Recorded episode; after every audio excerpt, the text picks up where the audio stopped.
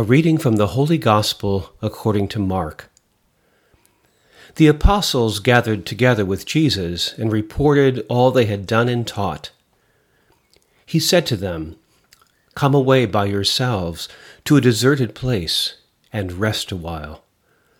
People were coming and going in great numbers, and they had no opportunity even to eat.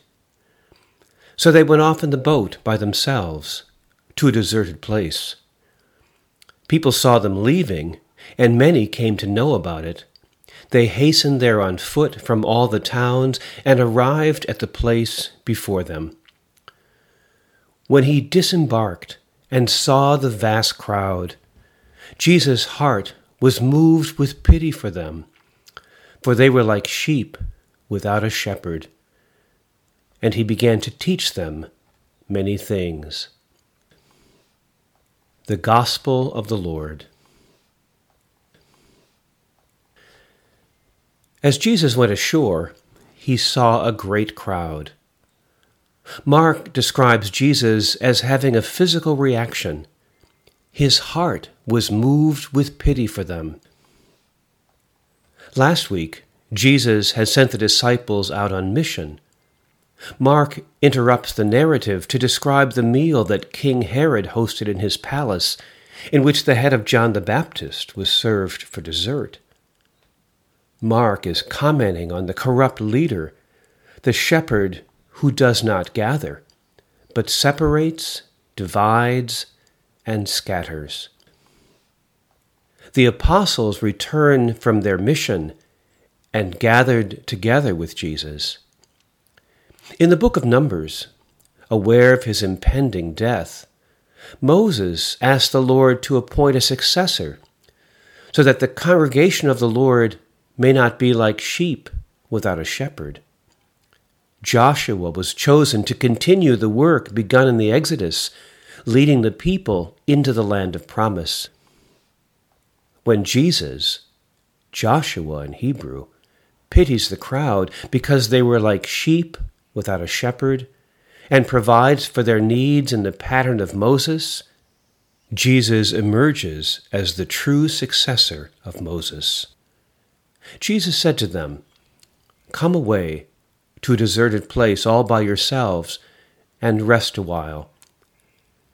Jesus is now physically moving the disciples. Getting into the boat symbolizes the journey to a new place, to a new way of seeing and understanding.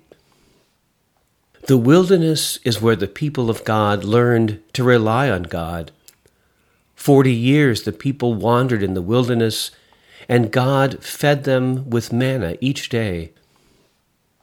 What appears as nowhere is in fact the place where God is present, here and now. Inviting his disciples to rest a while is not an invitation to take a nap. This is Sabbath rest. We might imagine it as God walking in the garden in the book of Genesis. God is resting, delighting, enjoying the created world. Rest connects us with God and everything else in creation. So Jesus moves the disciples physically into the deserted place to speak to their heart.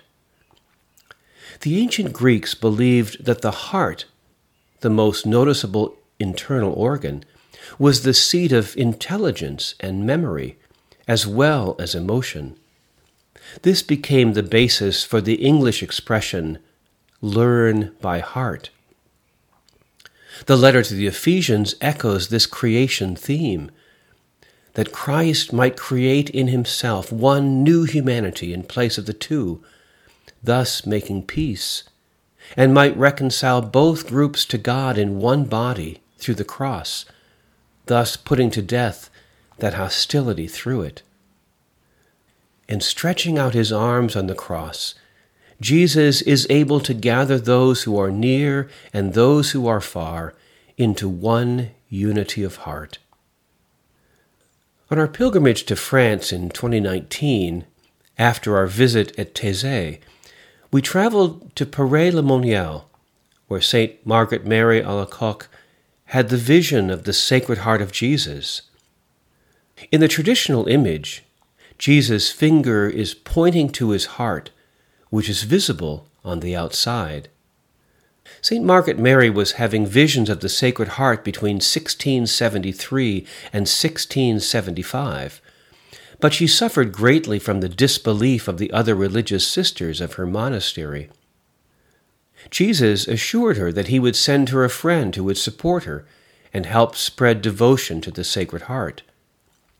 Soon after, a certain Jesuit, Claude La Colombière, arrived as a confessor, but he apparently did not get the same memo.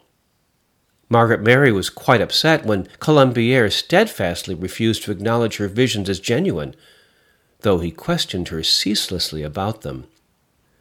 Finally, he devised a way to find out if these were really visions of God.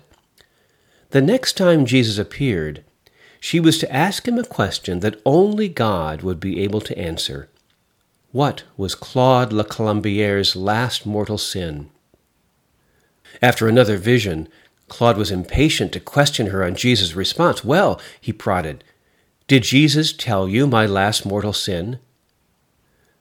She looked at him and replied, The Sacred Heart said, Tell him I can't remember. I always forget.